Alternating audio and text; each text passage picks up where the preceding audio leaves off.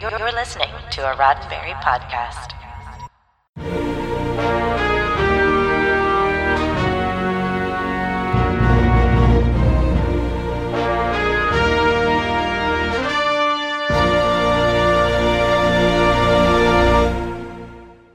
Hi, and welcome to Women at Warp, a Roddenberry Star Trek podcast. Join us on our continuing mission to explore intersectional diversity in infinite combinations. My name is Grace. Thank you for tuning in.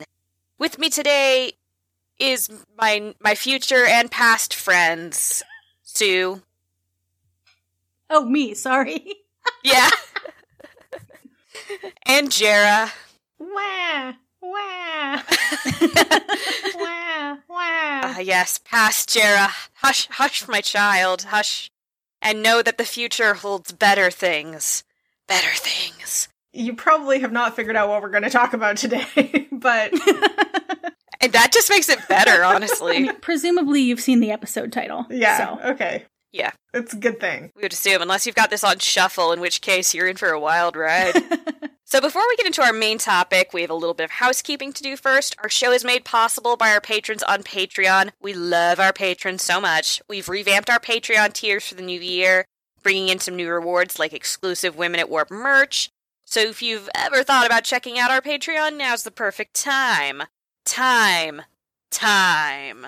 We really appreciate the support either way. Please check us out. You can find us at patreon.com forward slash women at warp. In, uh, in fact, today's episode was selected by one of our patrons. We've got quite a few to get to, but don't worry, we're working through them all. We love getting your suggestions and we love seeing what we can do with them. This episode is also bo- brought to you by Text Expander. A little more on them later. We've also got our TeePublic store for t shirts, hoodies, mugs, masks, and more at teepublic.com forward slash stores forward slash women at warp. We're regularly curating new designs. I'd, I'd say we've got some quality ones up there, and I'm not just saying that because I, I did a few of them. Team Tuvix. Team Tuvix. Yes. I think we're still we're still at the point of Tuvix out ha- having outsold Team Janeway, so that's where the universe stands right now, I think. All of these links are also going to be available um, on our website, womenatwarp.com. And finally, we have a birthday shout out. Which is one of our new patron rewards. This is the first one we get to do. We're super excited. Yay! We, so we want to wish a happy birthday to our patron, Gray. Woo! Our skies are never gray with you around. Yes. Happy, happy birthday from all of us to you. Disney owns this tune, so I'm gonna stop singing it. Better stop it soon. Gray, I hope that your birthday is T Earl U hot. Yay! Wow. That was quality. You but seriously, happy birthday uh, coming up on February 15th and looking forward to, to doing more of, of these birthday greetings. For now, say to Gray that hopefully your year ahead is better as it probably should hopefully be than last year. And we are, our, our year is already looking better because you're in it. Aw. And that's great. Yeah. Yeah. Yeah. All right then. This episode was a Patreon request from our patron Susan. Now, would um, anyone like to give the email from her a read? Sure. So um, I think we'll probably read a couple different parts at a couple different times, but starting out by saying that Susan had a really great argument for why we should talk about the Voyager episode before and after. And she says, I do have memories. They just don't correspond with anyone else's. Is the Kes version of, if there's not something wrong with me, there must be something wrong with the universe. Before and After may be my favorite Voyager episode, and Kes is one of my favorite and possibly most and interesting characters in Trek. While I'm sad they didn't use her to the fullest, either the interesting character or outstanding actress, we have at least several fab episodes in which to explore both. And then she lays out a whole bunch of awesome themes that this episode touches on, so I feel like we should maybe go through some of those.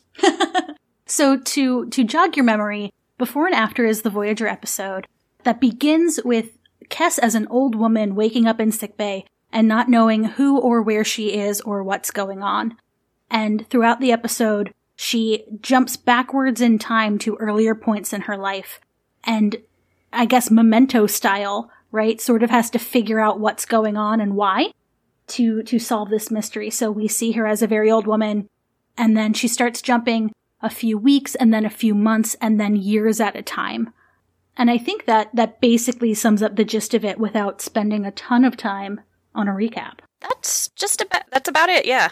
I mean, this is not a, a new concept for Star Trek, right? This this I'm in a strange place and things are different and I gotta figure out this mystery. We've got the the one that, that Susan pointed out in her suggestion that it parallels Remember Me. But Yeah. also it has some some similarities with All Good Things, the the TNG finale, with Future Imperfect, where Riker's in the Romulan or the the kid simulation. He's not a Romulan. That's just another simulation within the simulation. There's parallels, the Worf episode, where he gets dizzy every time he jumps between alternate universes. So there's there's a lot going on. Yeah, definitely. And we do definitely have a lot of different subtopics to talk over with this, which is on one hand really cool because we get to see Kes be sort of the lead in this high concept episode. Which is cool because I think in a lot of the examples we we were going over just now, there aren't a lot of lady led ones. I I think we've got the one with Crusher and that's about it. Mhm. And maybe the one with Guinan also, but there's a ratio there is what I'm saying. Totally. So, one of the themes that Susan pulled out, which I just struck me off the top, is ageism, Mm. which I really noticed watching this because I hadn't actually thought about it as a as a you know I hadn't thought about the connection to remember me and I hadn't thought about it as a thing about believing women and gaslighting and ageism but then watching it with that lens I was like oh yeah basically people don't believe her cuz she's old and then they Yeah. believe her because she's like um you know adult like younger to middle-aged adult and then they stop believing her when she's super young again Yeah. it was just kind of like who Which is- sounds about who's right. trustworthy here and who who gets agency Yeah. One thing that I know a lot of uh, the older women in my family have brought up a lot is as they age, they get paid attention to less just in terms of general attention. And also, there's a lot more of, I don't know, are you sure about that? Not like it's kind of a sort of pathway to that eventual stage of, oh, mom, are you confused? Is grandma, it's grandma not know what's going on? Sort of condescension. the moment that i think i was actually pretty appalled by on uh, was along those lines was when paris who is her future husband and linnis their daughter are like fighting over whether they should extend her life despite the quality of her life and First of all, to me, it was like very unbelievable that you wouldn't have had that discussion before she turned nine. You know, Yeah. like they're just banking on the doctor to come up with this cool theory, but at this point, like they're having this this debate in Paris is like, if we can keep your mother with us one more day, we have to do it. And she's like, she wouldn't want that, and you know, and especially not now that she she appears to basically have dementia. And Mhm. then like Kes is like trying to talk and she's like, Yes, mother, like what tell us, what do you want? And it's like, why was that not your first question? Yeah. Yeah. And also, why are you asking it now? As morbid as it sounds, like general advice, make a death plan. Oh my gosh. Yes. Everyone. That's your advice today from this fun, wacky Star Trek podcast. Make a death plan. No, but seriously. yeah, like the, I mean, I would be lying if I said this didn't make me me think about like my mom and my stepdad who re- resisted doing so until very recently, and then even more recently, like don't want to talk about it openly. And I like, yeah, okay, maybe this is a little bit too heavy for your Star Trek podcast topic, but it just when my dad passed away, he did talk about that all of us or like with us super openly, and it really was super helpful when the time actually came. And it just is I would hope that in like a more idealistic future, especially given that Kes literally knows her lifespan is nine years, and that mm-hmm. like Noah. Mm-hmm. Comp has apparently lived to ten that we've heard of, that like they would have had this discussion already. And it wouldn't be a fight between the the surviving relatives or the the still mentally competent relatives, I guess is what's depriving her of choice in this mm-hmm. scene. So that they're perceiving her as as unable to make those decisions. Shoot, Ocampans should just have an end of life plan at. I mean, if you have a lifespan that short, I would think that would be such a big priority for them, wouldn't mm-hmm. it? Yep. Or at least one that they would look into early on. But she's also what the first Ocampan that we know of to really have left her home planet, right? So maybe she's just used to a certain ritual. And because that's always been the way it's done, didn't think about it, right? Yeah, you gotta wonder. There's just so much we don't see developed when we're talking about Ocampan society tied in with the Ocampan lifespan. For real.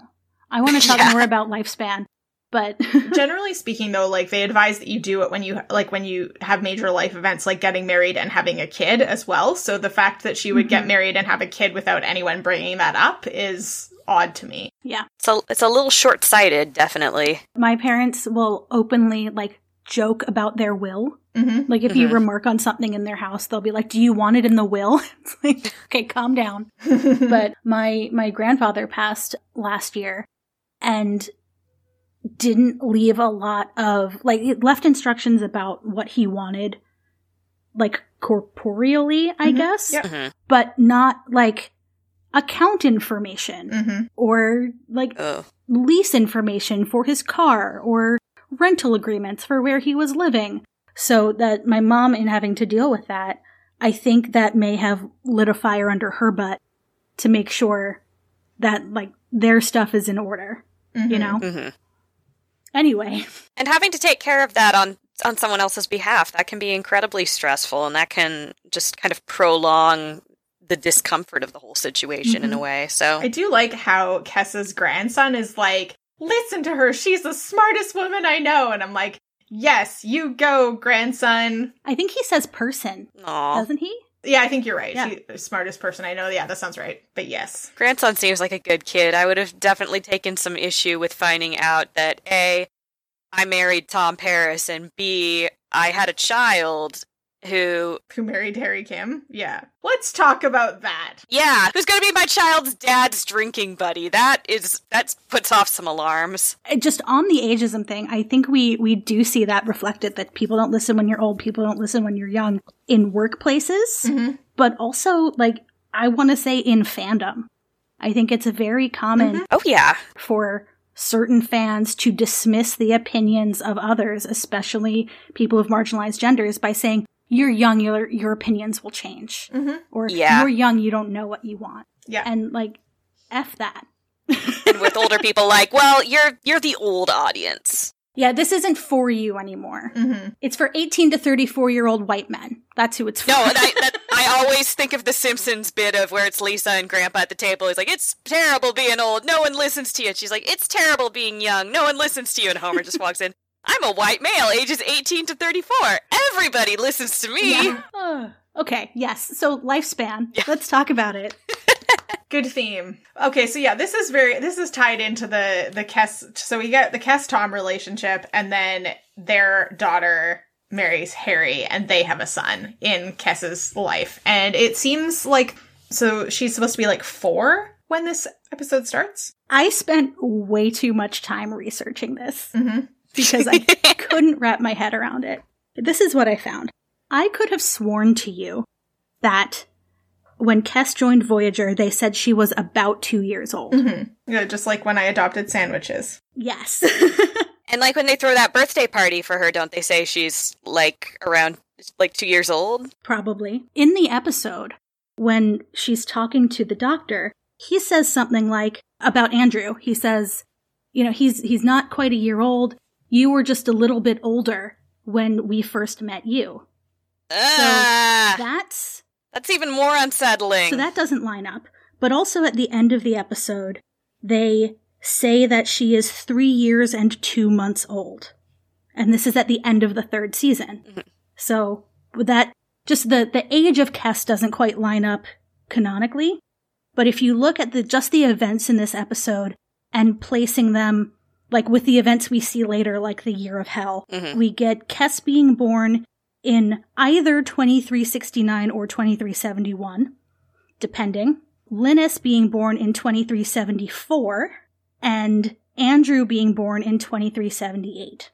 So if you just take it internally, in this episode, Kes would have been born in 2371, which would have made her about three years old when she had Linnis, and would make Linnis about four years old when she had Andrew. So when you've got species in Star Trek, I understand this is entirely like hypothetical and conceptual. Yeah. But when you've got species in Star Trek with such different lifespans, the question for me comes down to what is the age of consent? And then when Yeah. there is an offspring like Linnis, who is half Ocampan and half human, how does that affect her lifespan? yeah, wouldn't that change? Uh, do they even know? Like they may not know because they have no one else to compare it to. Right. And then what is the age of consent in that case? And also with the grandson, he's going to be only a quarter ocomp, and how's that going to change it? Exactly. Like it could just still be nine. But he's he's 6 months old and he looks like he's like 13, right? Gosh, yeah. I don't know. But you can extrapolate this out beyond this situation to humans and Vulcans. Yeah, that's true. We've talked a little bit about the, the consent weirdness before around Kes and Neelix, and I guess Paris, you know, to some extent. I think that you know we we know that by the time that we see her, she she would be if you don't count the relative position of the other person, she would be capable of giving consent for a relationship. And where it becomes like more problematic is the fact that you know Neelix is like a bit controlling hmm Super controlling. you see him again in this episode not listening to her and like Oh my gosh. yeah Ugh. But to me like the weirder thing is the idea that you would end up marrying someone you saw as a baby like to me that's the weird Yeah, that's just such a creepy concept to me. like paris has only known kes since she's been old enough to consent And we have that on multiple levels in this episode with, yeah, Kes is marrying this guy who knew her when she was like one or two years old. And she's totally cool with her daughter marrying someone who who has known her her entire lifetime. I just I'm so surprised with all of the stuff that Kes finds out like about her possible future in this that we don't get like a Back to the Future part 2. I got married at the Chapel Oh Love moment of disgust like, "Oh no. no!" Like at all. well but then the what i was going to say is one of the other topics that susan suggested was like voyager as a generation ship and then the question is Yes. so if you're if you're assuming people are going to and we talked about this uh, talking about Elogium a little bit like, like jamie talks about pair off we, we've talked about why that's a little bit problematic Mhm. Super problematic. assuming some people will decide to have procreative relationships with others Linnis wouldn't have a lot of options if you don't allow people that are like on human lifespans. Yeah. Be like, you aren't allowed to see her until she's an adult, so it's not weird. Okay. so yeah, like it, it wouldn't, you know, then like also is it valid to deprive her of the right to pair pair off with Harry because it's a little bit weird. well, I feel like when you get into that, you also have to stop and say, isn't it kind of the right of any one of the crew members of Voyager to, if they reach a place that is habitable or like stopping over, to say, no, I would rather spend the rest of my life here than risk spending the rest of my life in deep space trying to get to a set destination. Mm-hmm. Yep. Wouldn't that be like the right of any offspring also? Yeah, you'd think so. Yeah, because they're not Starfleet officers. Yeah. Yeah. They're only they're only there by proxy. hmm Mm-hmm. I suppose you'd still have to observe the Prime Directive, right? You wouldn't want to set down and try to, to slide into a society that is is pre warp. But I feel like if we had seen Voyager as a generation ship, that purely speculation, that Janeway wouldn't want to be the one to stop people from leaving and settling down if they wanted to. Yeah. She let Amelia Earhart go, and her and Chakotay were going to let the whole crew stay there if they wanted. Mm-hmm. I'm just saying, if her if her mind changed between then and this, that that'd be pretty weird. Oh gosh, that would ha- have to add a whole nother layer of like having to say goodbye and letting your kids leave the nest if you knew you weren't ever going to see them again, possibly, wouldn't it? But I also feel like if Voyager was set up as a generation ship, they probably would have been a little more prepared for like being out in deep space for in an unknown quantity of time. Oh, for sure. I would have I would have hoped that they would have had more planning for that. Yeah, I guess they were hoping to mine more tension from that than I think they actually ended up doing. Yeah, I think you are right on that one. It is an interesting idea. Still, just the idea of pairing people off hmm and them being like, "Oh, let's let's think about this." That just, Yeah, there are a few episodes where, you know, like when when Harry is infected by something and thinks he's a member of some other hmm race in the Delta Quadrant Oh, and wants God. to stay, right? There are some episodes where where some individuals say, you know, I'm going to stay here, I'm going to stay behind. And the objection behind that from the rest of the crew tends to be when they think that individual's being coerced. hmm yeah, So that presumably would not be the situation in other cases. Yeah. good grief, this is complicated. There's a lot here, like a surprising amount here when you really get Yeah. into it. What do people think about the Kes Tom relationship in general? um, I think there's something to be said about a character who is supposed to be a very young and impressionable, and b uh, who are we who we're being shown is in like their first serious committed relationship. To have them go either immediately and for like full commitment and settle down with either the first or like the second even person they're in a relationship with. Always that always seems kind of weird to me just in terms of you make decisions when you were younger that you would not necessarily make when you were older. And there are lessons about relationships that you definitely learn through the course of being in different relationships. And to just be like oh yeah it's fine putting her immediately with like her first or second boyfriend ever for the rest of her life. that always strikes me as a little bit. Eh, well, it's not like there's a huge dating pool on Voyager. No, right? No, that's true. But at the same time, it all, that always just kind of rubs me the wrong way.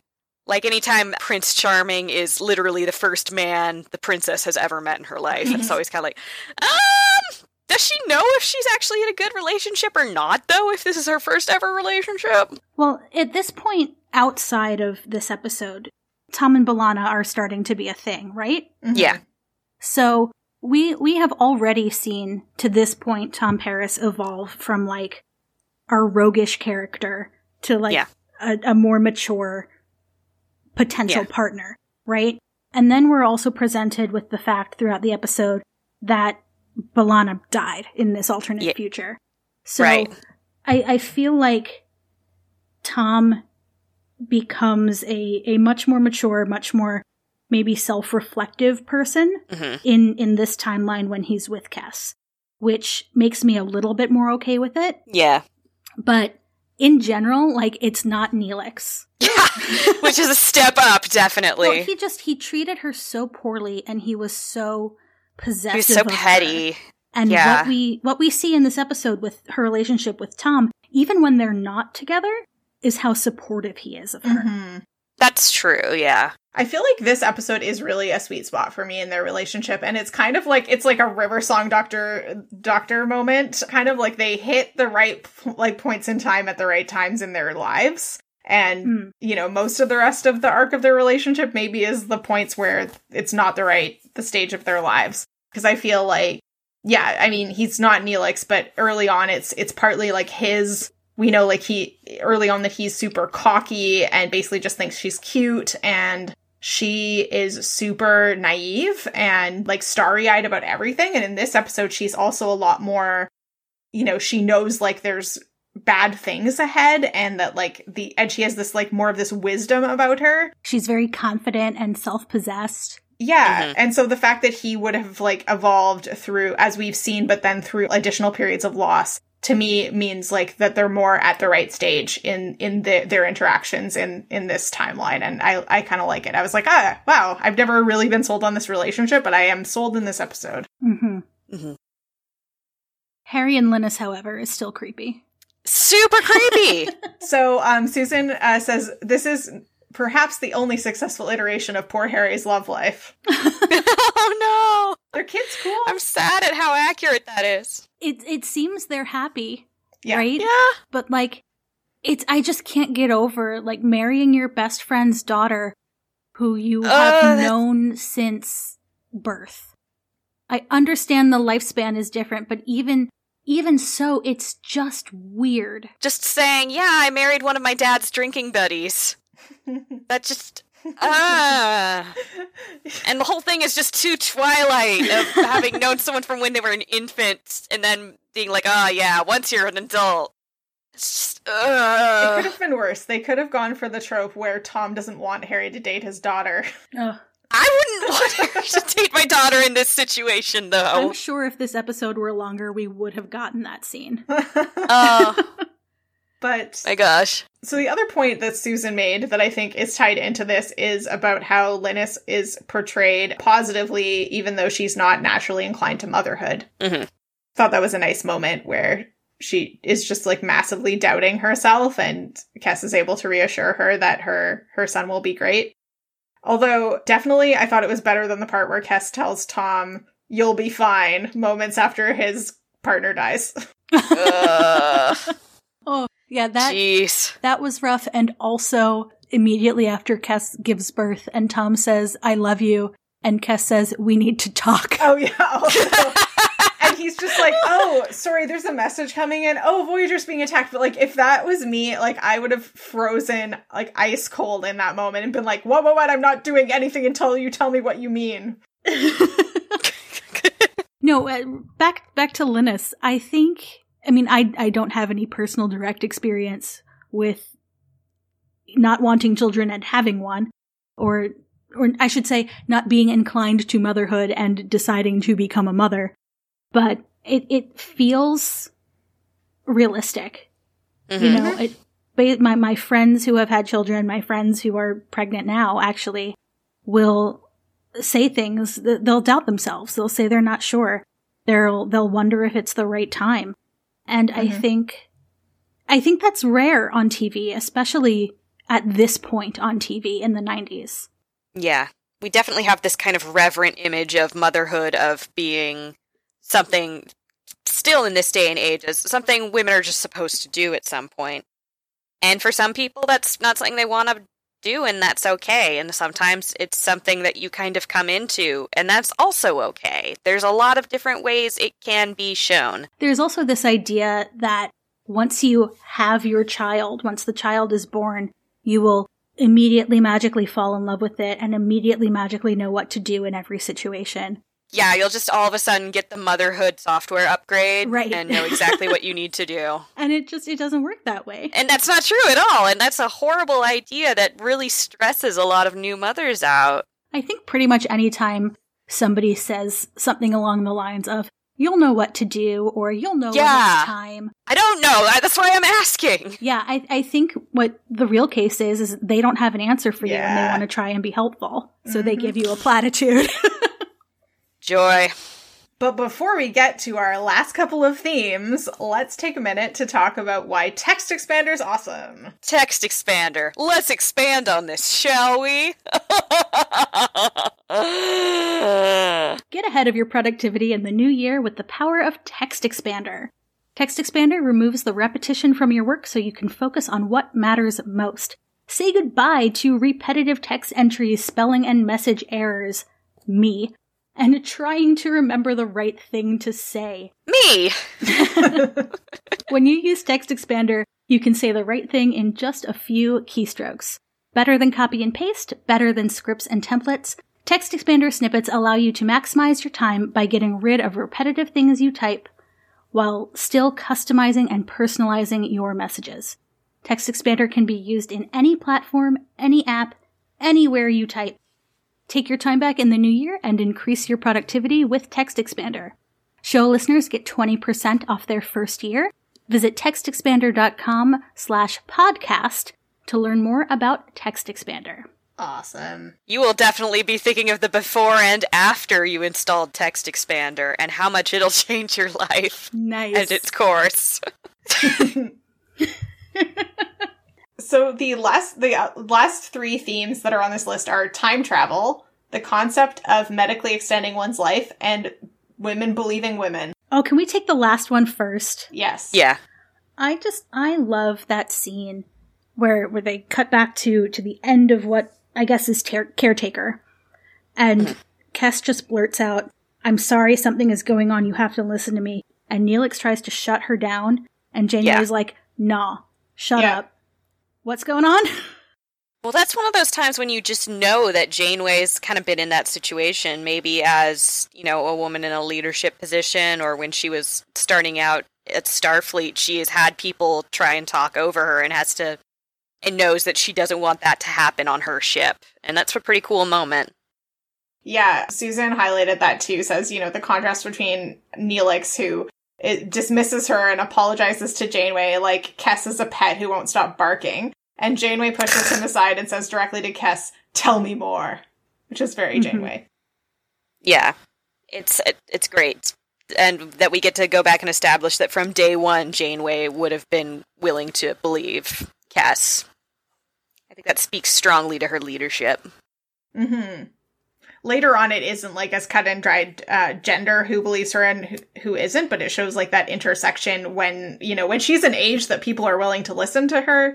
It's Janeway that listens first. Yeah. Paris also does listen later in like the middle of their their time together before she's too old. Yeah, I would say for the most part, it's an age thing rather than a gender thing Yeah. with with who or when people listen to her.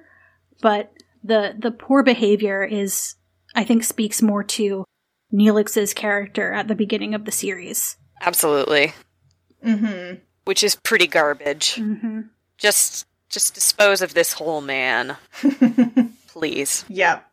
But um, it is a very nice Janeway Kes moment, and I think that comes through in other parts of their relationship as well, like Elogium and, and other episodes where Janeway is there to like back Kes, and she is a maternal figure, but she always believes her. Like she doesn't patronize her; she respects her. Yeah. And you know what? Even though the the age continuity canon thing is a little bit weird, I do appreciate that they they call end of life morilogium when we got elogium earlier in the Mhm. series.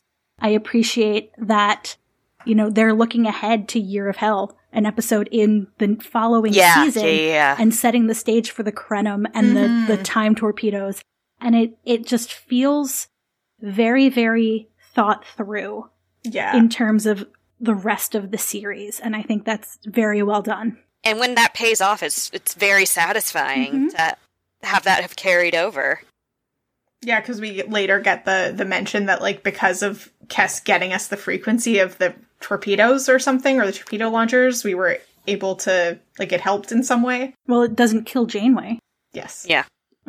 Which is helpful. Yeah. Your captain not dying is usually a, a pretty good step in the right direction. random sciency fun fact in this Ooh. episode they they measure chronoton radiation with by Roentgen or Roentgen as the unit which is like a dated measurement for radiation in tissues like it, it can measure radiation in the atmosphere and it used to be used as kind of just like a general radiation exposure measurement and it's kind of dated now from like around the time this episode was made. So if we want to be like super geeky, you can be like it's it, it came back at some point between 1998 and to in the 24th century. We will ad- re-adopt this unit specifically for chronoton radiation. It is all about the retro units of measurement now. Mhm. Jarrah's Science Corner. Jara science jargon, that's it! Oh my god.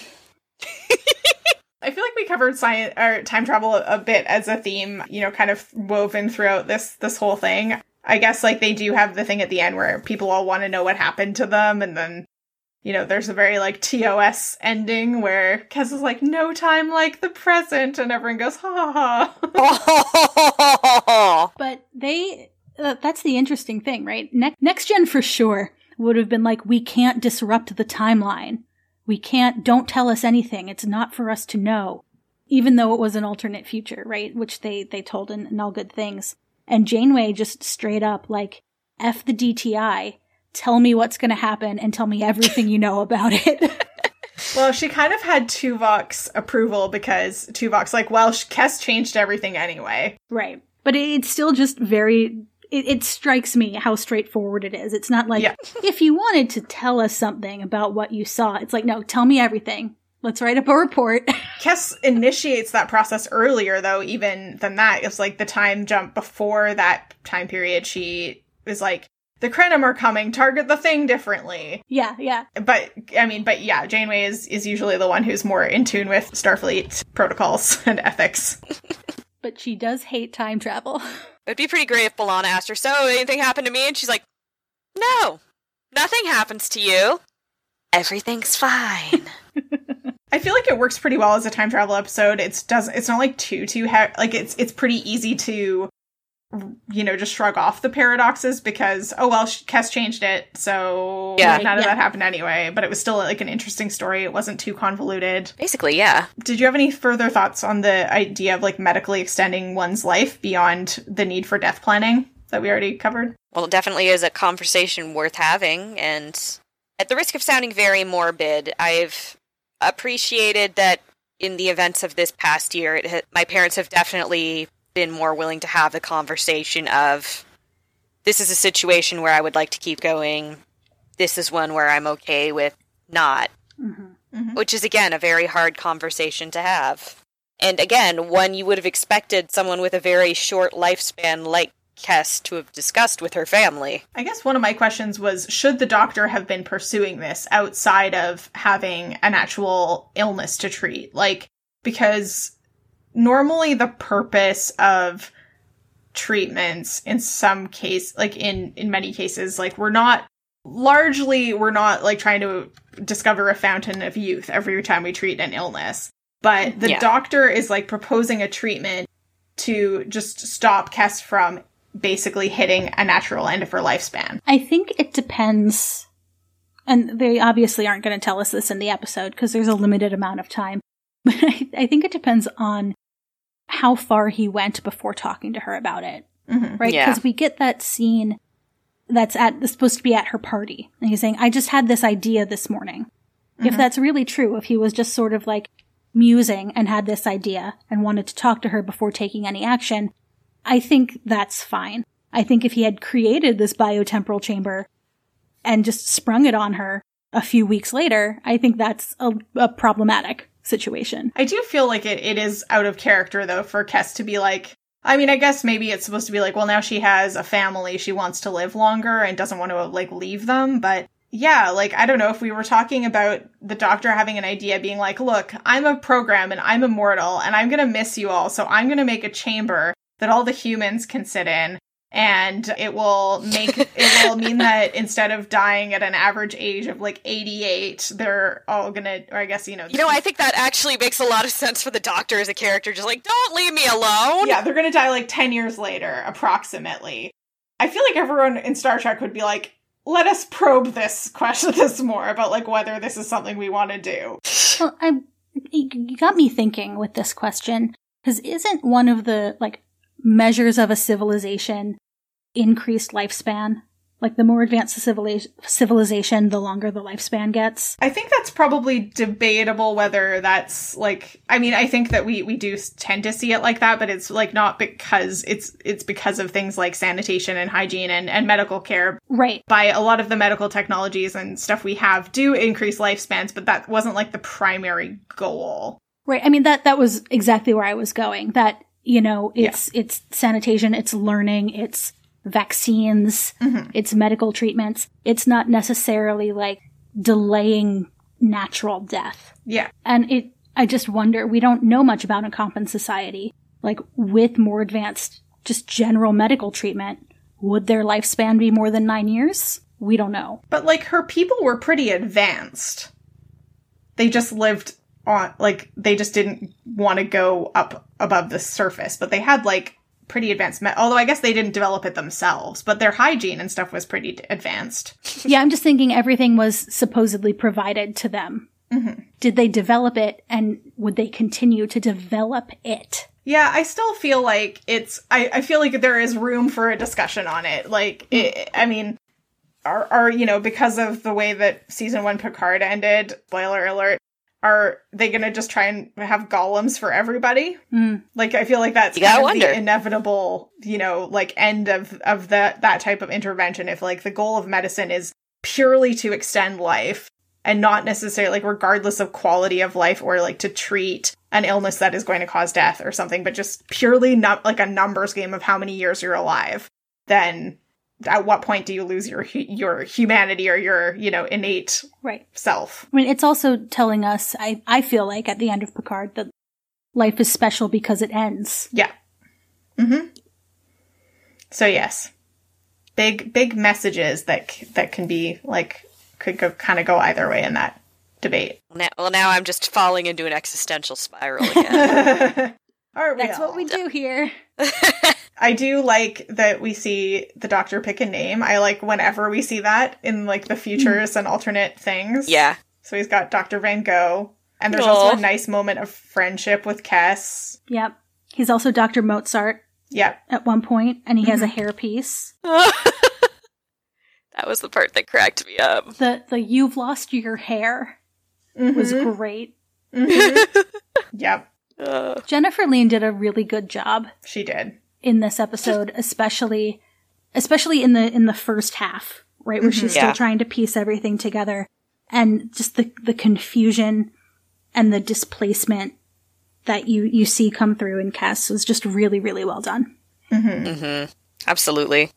Again, one of those times where we get to look at her, see her stretch her legs, and go, man, why didn't she get to do this more often? hmm hmm Imagine what that would have been like. Yeah, yeah, it would have been nice. It, it definitely showed, you know, season three. I think shows Kes have a bit more of like a a sense of herself and more agency and more wisdom and uh, i really like that that part in her character and it's sad it didn't go much beyond that Yeah, it's unfortunate. but uh, definitely enjoyed rewatching this episode. I really appreciated the suggestion. It's a good one. We've we talked about it a very tiny bit once before in our episode on ch- childbirth and pregnancy and childbirth in Star Trek, but we only talked about the part where where Kes is giving birth in the shuttle, which is kind of cute. Out of her back. yeah. Out of her back. Yep. Because that makes a lot of sense. Mm-hmm. But you know, Tom's supportive birthing partner. Well, we see the the bit the back sack in Elogium. hmm so glad that they stuck with that at least and didn't like They're like, no, we're, we're we we made this bed. We're gonna lay in it. yeah. Well, she's also immediately fine afterwards. Yeah. yeah, that's, mean, that's that's- very TV That's right very there. TV. Well, it also is a um you know, uh, we talk about that in like the child and in actually in the pregnancy and childbirth episode we talk a lot about that because we talked about the child and we also talked about the uh, episode where Kira gives birth and it's all like an exercise in relaxation. So take a look listen back to that episode if you want to get more into the childbirth implications of this. I did also appreciate that it clarified that Ocampans do have more than one child, which is this was a question about around Elogium about like how do they repopulate them their species if they only have one child per two people. hmm But the dad says like you're my favorite daughter, but don't tell anyone. So obviously they do have more children. But in Elogium, it Mhm. kind of implies that they only hit that period once. But some people have speculated, you know, they might be really prone to multiple births, so they might just have like triplets and quadruplets every time. Or they, it might be that like once the Elogium starts, you can have multiple kids, kind of. But like if you don't use it the first time, you lose it. Yeah. The use it or lose it childbearing property. I have always interpreted that as as use it or lose it, right? Mhm. The that Yeah. it happens and you you either have a child or you don't, and if you don't, it doesn't happen again. Yeah. But as long as you continue to have a child every time you enter Elogium, you will enter it again. hmm Which who knows if that was the correct concept. That's just what's in my brain. As we have said many times about many high concept and grand ideas. Uh, uh. Do we have anything, any final thoughts that we want to go over with this episode today? Should we rate it? What would we use as our scale of rating? Whatever you like. Shuttlecraft births, yes. chronoton particles, roentgens. Less and less plausible looking wigs. I'm going to rank it four out of five awkward family baby photo sessions. I'm going to rank it uh, 3.5 out of 5 implausible wigs. I threw all those ones out, now I don't have any. no. I will rank this 7 out of 10 biotemporal chambers. Mm-hmm. Excellent. Well, that's about all we have time for today. Jarrah, where can people find more from you online? You can find me at Jarrah Penguin. That's J A R R A H Penguin. And as well, I'm at TrekkieFeminist.com. And what about you, Sue? You can find me on Twitter at Spaltor. That's S P A L T O R. And I'm Grace, and you can find me on Twitter at BoneCrusherJenk. That's B O N E C R U S H E R J E N K. You can also find me moving back and forth with incredible deja vu. To learn more about our show or to contact us, visit womenatwarp.com or find us on Facebook, Twitter, or Instagram at Women at Warp. You can also email us at crew at womenatwarp.com. And for more Roddenberry podcasts, visit podcast.roddenberry.com.